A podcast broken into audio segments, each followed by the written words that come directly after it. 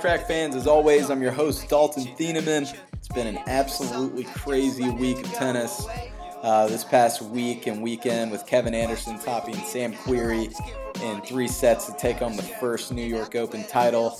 Um, and if you can't tell from our article last week, uh, we're big Black Court fans at CR. Shout out to Teddy Brodsky representing Cracked Racquets out at the New York Open this week. Uh, that was a blast out there. And after a wild and upset filled weekend in Seattle, Wake Forest just today took home their first ever national indoor title, beating UCLA in the final. So I'm sure, uh, you know, those guys, shout out to you all. That was a big uh, weekend for you. Congratulations. Uh, but if you haven't already, go subscribe, rate, and review the Great Shot podcast. Alex Gruskin, Max Rothman, and super producer Max Fliegner have new episodes with that uh, banterous back and forth style you've grown to love every week. So go check that out. We also want to remind you that we have a brand new docu-series style podcast coming that we've been hyping for a, a couple weeks now. Uh, Cross Court Chronicles. The first episode will be dropping soon. It is Fire and Ice, the Maria Sharapova and Serena Williams rivalry, and that'll be available on iTunes, the website, and wherever you get your podcast. So be sure to stay tuned on that front. But on this edition of the Cracked Interviews, we keep the junior coverage rolling with Notre Dame commit and blue chip senior Axel Nefve. Ax joins the pod to discuss being born in Paris, France, right around the Roland Garros area, winning the 2017 gold ball at Clay Court Nationals this past year, uh, his rigorous training schedule, and to give college recruiting advice to up and coming juniors. I think you're really going to enjoy this crack fan, so for now, enjoy my conversation with Axel. The final thing is stop now not anything. Go kill anyone that feels so powerful. They trip out you and you skin up everything is confusing. You will be good, but you will be more. You will be good, but you will be more. You will be good, but you will be more. A a pleasure.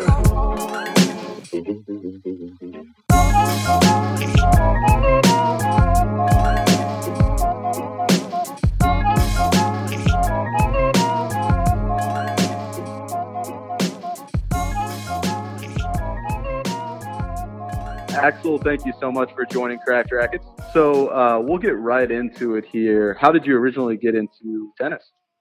Well, I was born in France, um, and if you probably don't already know, um, tennis is a pretty big sport in that in that country. So I was introduced to tennis at a pretty young age. I was kind of living around a lot of tennis players.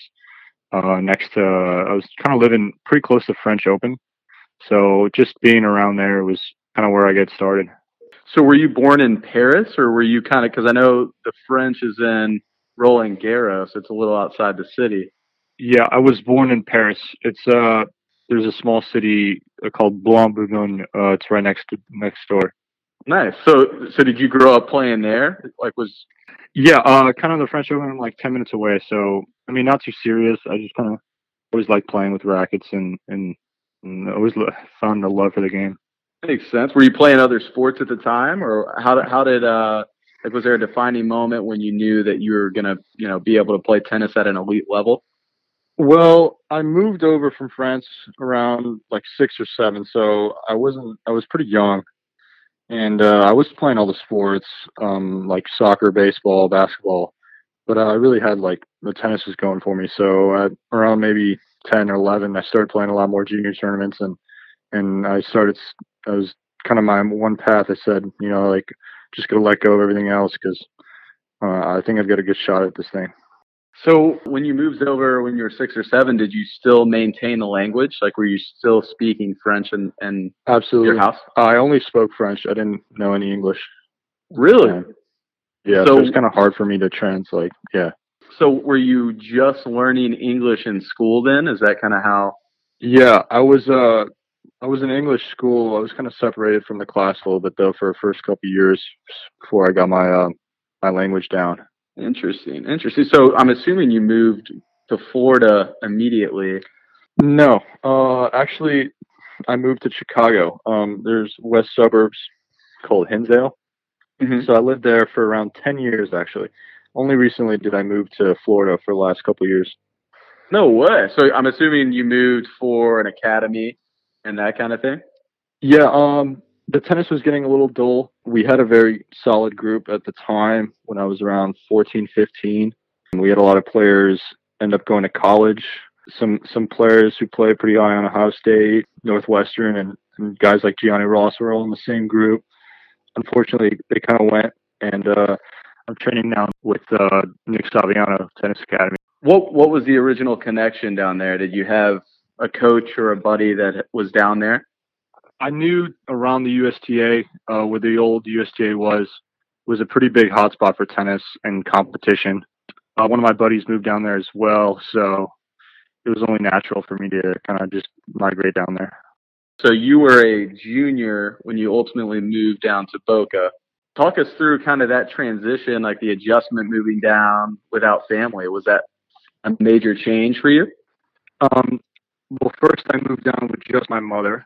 Um, we stayed in a small apartment, just the two of us, and I'm pretty familiar with my mom. We kind of go to every tournament, so it was it's not too bad. I did have a sister though back at home, and, and my dad, so it was a little kind of missed them a little bit. But uh, after uh, like six or seven months, they they moved down as well. And uh, talk us through your your daily schedule down at the academy, opposed to when you were back in Chicago. Was that a major change? Yeah, um, back when I was in Chicago, I would do full full time school, like regular school, and now I do Laurel Spring, so I have a lot more uh, flexibility. I would say um, my schedule starts around ten thirty.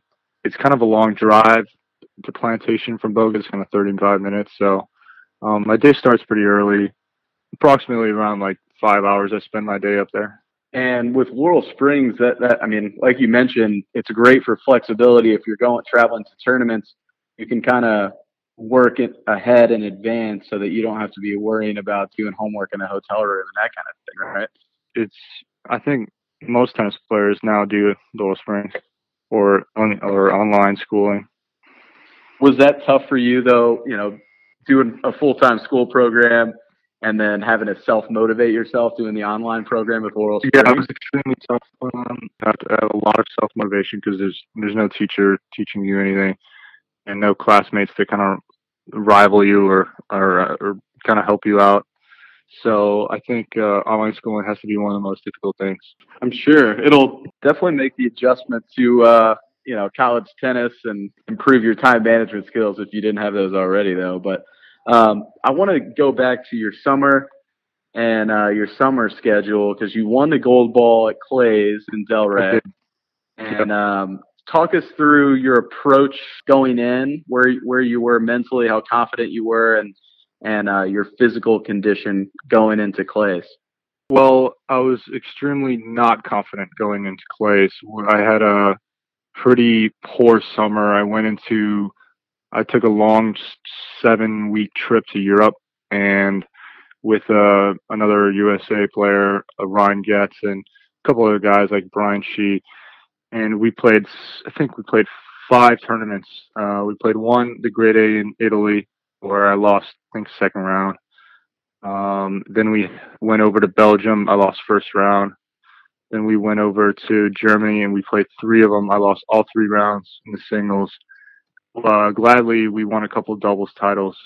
That that kind of helped a little bit with my confidence. But at the time, I was very low confidence, and going into clays, um, physically, I would say I was probably pretty strong because I was playing so many matches. But um, mentally wise, I was not having it. So I mean, I think first couple rounds were huge for me in the clays, especially with the conditions and everything. It's super humid down here and I think uh, I had a huge advantage because I live down here. So your draw, Max No, I mean, I yeah. think in the round of 32, you you played Oren and and Nevin in 16s and quarters, and then obviously Mason, who just committed to Oklahoma, and and your buddy Ryan Goetz. I mean, it, it was an incredible draw. But how how did your confidence level change throughout the tournament, especially not having the greatest results going in? kind of started off low, but once I got through, I was playing a lefty uh, from he just committed to Vanderbilt. I forgot his name. Uh, Is that Max Freeman? Max Freeman. That was the match that kind of really turned it around for me. Uh, I think I was down four one in both sets, and uh, it was ex- one of the hottest days out there. I was playing, I think, at Boca Point, which is was no shade, and uh, I I wanted I think four and four, but after that match, I I think I gained a lot of confidence from that match. So you won. You ended up winning four and four after being down four four one four in both of the sets. Um, exactly. So after you won the first set, what what happened after that? Did he go up pretty quick? We or- took a we took a 25 minute bathroom break, both of us, and uh, which is pretty we were common down there with the Uh, I knew Yeah. I knew we were both shot because we had like full change of clothes, and uh, the referee didn't even mind us coming back half an hour later. So uh, we both knew we were dead, and the second set was just just whoever had more fight in them. And I mean, that's pretty typical down at Clay's. I mean, you see a lot of withdrawals. You see a lot of people, um, you know, had not not heat strokes, but I mean, the heat is a major, you know, variable down there and, and has a major impact. Uh, when you so you went down one four in the second, did you think you were splitting right away? Oh, absolutely. Um, no doubt about it. Um, he was playing. He just took the racket of my hand, and and I was shocked. I was just like, I just want to. I, I don't want to be out here anymore. Uh, a couple loose errors, and you know, I was like, you know what? I did this in the first set. Maybe I can do it again. You had a tough three setter in the semis against Mason Byler, who Yeah. I mentioned, just just committed to Oklahoma. Was that another one of those situations where you may be doubting yourself a little bit because of the confidence uh, going in, but then, like you said, you just you really grinded it out and pulled it out. I think you won six two in the third. Once I got down the first set, and uh, I started playing a lot better in the third, I think it just it just kept coasting. And then you obviously play Ryan in the final. You you pull that out pretty handily, two and four.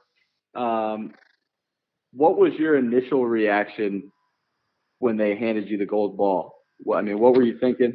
Where was your head at? Well, I remember seeing. I don't really remember what happened, but I remember seeing the replay of me uh, like on the match point. I just after I just walked up to the net and I just kind of like collapsed, or it just hung over, and I and everything was just I don't know. I was extremely tired, and I'm sure if Ryan would have won that second set, I think he was he had many chances to break me, but uh, uh I think that would have been it for me. But my initial re- I was extremely overjoyed. I was one of I've never really done re- well in super nationals, so for me it was a first time experience. What were the texts from family or friends after? Was it just you know really overwhelming, getting all the support and the love? It was a lot of support. I remember the day before the semis, it was my birthday, and my mom goes, "You're going to bed at 8:30." I was like, "No," and uh, so the next day I completely celebrated because uh, of everything. Yeah, that's exciting. Congrats again, man. That's that's a big accomplishment. Thank you. What are you working on specifically, strengthening any of your strengths on the court or off the court? Uh, what are you doing to prepare for the long haul? Because you've got a, a pretty grueling schedule coming up here. Well, I'm always working. I'm working with Nick, very very good coach, and we're always working on everything. But uh, definitely trying to be more explosive is uh, is kind of where I want to be. I'm six three, and I don't want to be out there for six hours grinding. So, just trying to increase pace on my shots, become a more explosive player, and I feel like tennis, men's tennis, is becoming a lot more physical these days. So, I'm working a lot of hours in the gym trying to become stronger. What are you doing specifically? Are you doing the entire body? Are you focusing on your, your legs? Are you doing a lot of uh, More upper body and core wise, I would say I have pretty strong legs already. So I think upper body and core is what I'm mainly working on. And and what are you doing on the, the dietary side to supplement your conditioning regimen? Is there a pretty enhanced diet? You know, is coach helping you out on that side as well, or are you pretty good about that on your own? Well, we're both working together. I'm trying to gain weight. Um, a lot of players try to gain or lose weight, whatever. But uh, I think I'm around 170. I was about a week and a half ago, and now I'm around at 180. So I'm definitely trying to gain weight. Um, eating a, a ton of food because in Florida here, one practice you lose five pounds with the humidity and everything. So definitely trying to add weight, gain weight. So a lot of proteins, a lot of chicken, salmon, probably a lot of protein shakes and bars. Exactly. you know it, all of it. I'm jealous. I wish uh, I was in your shoes there. But so let's let's talk about um, you know the collegiate recruiting process. A lot of our audience, a lot of our uh, listeners are on the junior level, and you know are up and coming, and maybe the 12s, 14s, 16s. Tell us a little bit about uh, the college recruiting process and how that's been for you so far. It's been pretty smooth. Um, if I was to say anything to the to the viewers would probably be just not stress over it. It's a pretty long process. So unless you know exactly what school you want to go, then go ahead, make your decision. That's completely normal. But uh, I think number one thing would be don't stress over it.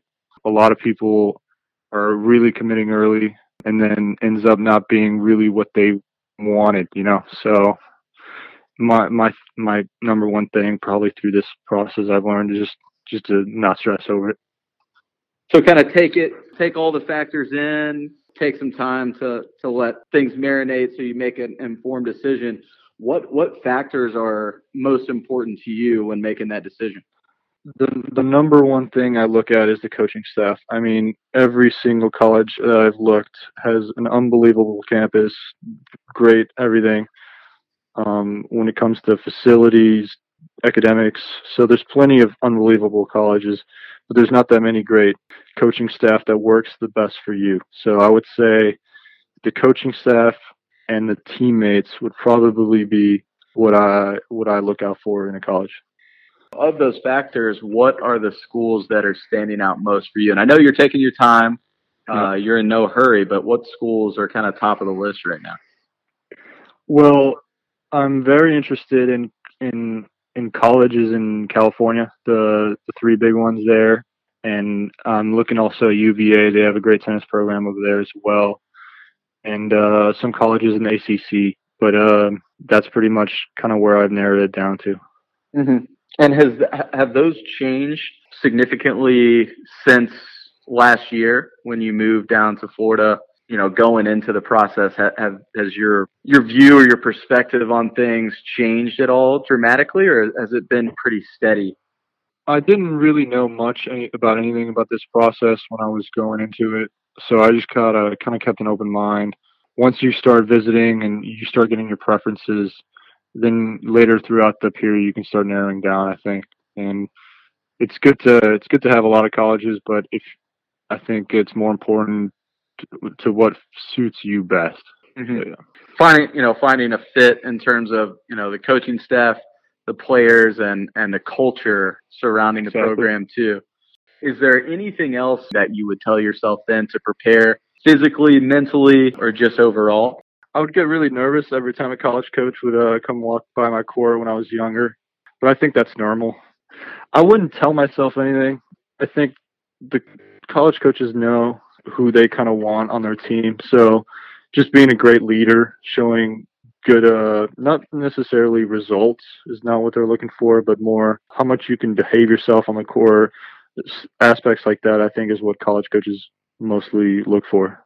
Do those leadership skills does that maturity level? It's i mean just talking to you now i know we've never met in person but you seem very composed uh very mature for are you 17 18 yeah so has that always come naturally for you on the court, or has that kind of been something you've been working on the last couple of years? Um, it's kind of both. I've I've been uh, I've been working on it a little bit, and uh, I think through time and good guidance, you kind of mature yourself. So I think, yeah, I think I've always had it, but but I've gotten better at it for the last couple of years. I hear you. Um, so the one one last thing I want to touch on, and it's kind of been one of those questions that I personally always think about. Um, my youngest brother, Presley, Presley Thieneman, mm-hmm. is a sophomore. He's, you know, top 50 in the country. Um, it's always a big discussion in our household. How do you stay well rounded? How do you, you know, keep the balance between school, tennis, you know, social life? How has that been for you, juggling those three and even, you know, family and friends? Is that difficult at times or? Um, it can be. It depends it kind of depends what your goal in mind is. I think everybody else has a goal, whether it's college tennis, pro tennis, or you, yeah, or whatever you want to do. Um, that depends on that kind of affects how you juggle things. So if you're more pro oriented, I would say you have maybe a little less social life, maybe a little less school life, but maybe more dominant on the tennis side. Maybe if you just want to go pro, you kind of more concentrated on, um, I would say school wise. And, but in all three, whatever you do, you can always have a social life, in my opinion. There's always room for fun. Um, having a good balance of fun. You don't want to have too much fun, but uh, I think there's definitely a way you can do all three. Everything in moderation, right? yeah. Awesome. Well, we will get to the rapid fire segment. And as I talked with you earlier, it's going to be questions in rapid succession, and you're going to provide one word answer. So, you ready to rock? I'm ready. Favorite drink on the court? Gatorade. Favorite meal off the court? Chipotle bowl. Favorite video game? FIFA. If you were to take away any stroke, which would it be? The drop shot. Favorite artist or song right now? Maroon 5. Favorite surface? Clay. Favorite city in the world? Chicago.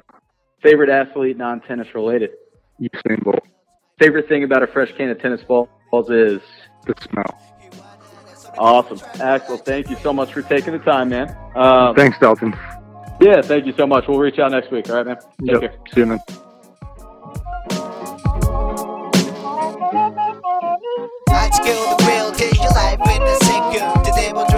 Coffee in my kitchen. I mention it in every song. I just wanted to go away. You decide to stay in the well. I want to be forgiven. I don't like this kid for money. Sorry, I was scared. You're not the greatest. Thanks for listening to my conversation with Axel Nefve. Um, this episode was actually recorded prior to Axel committing to Notre Dame, but we want to wish him the best of luck next season in South Bend and the ACC. Uh, you know, we know he's, he's going to have a great college career and will definitely make an immediate impact next season in South Bend and in the ACC. So, major shout out to you. Thanks again for coming on. Uh, but also want to give a major shout out, as always, to the magician, our producer, and the one and only Daniel Westoff. He works his magic to make us sound smart around here. Uh, but we also have a few big interviews on the horizon that we want to let you know about. Thai Kwiatkowski, Mackie McDonald, our partner Jackson Bridge Academy, and we still have Oklahoma commit Mason Byler coming for you. So stay tuned. And, you know, honestly, I know we say it all the time around here, but we appreciate all of your support and we cannot do this without you. So thank you for everything. Go subscribe to the Cracked Interviews podcast if you haven't already. Um, the Great Shot podcast as well. Follow us on Twitter and Instagram and go like the Facebook page. And don't forget to rate and review our podcast at iTunes. We are also now on Stitcher Radio, Google Play, the TuneIn app, and wherever you get your podcast. So go check us out there. And I know most of you are doing this already. We've had a lot of good feedback, but go tell your friend and family about us especially those tennis fans, those crazy tennis heads uh, that are looking for all things tennis. But for one, Daniel Westoff, and for one, Dalton Thieneman, we will see you next time, crack fans. The final thing is stop now and not friends of anything. Go they gonna kill anyone that feels so powerful. They trip about you and you skin up everything is confusing. You will be good, but you will be more. You will be good, but you will be more. You will be good, but you will be more. Alone every day, it is a praise of pleasure.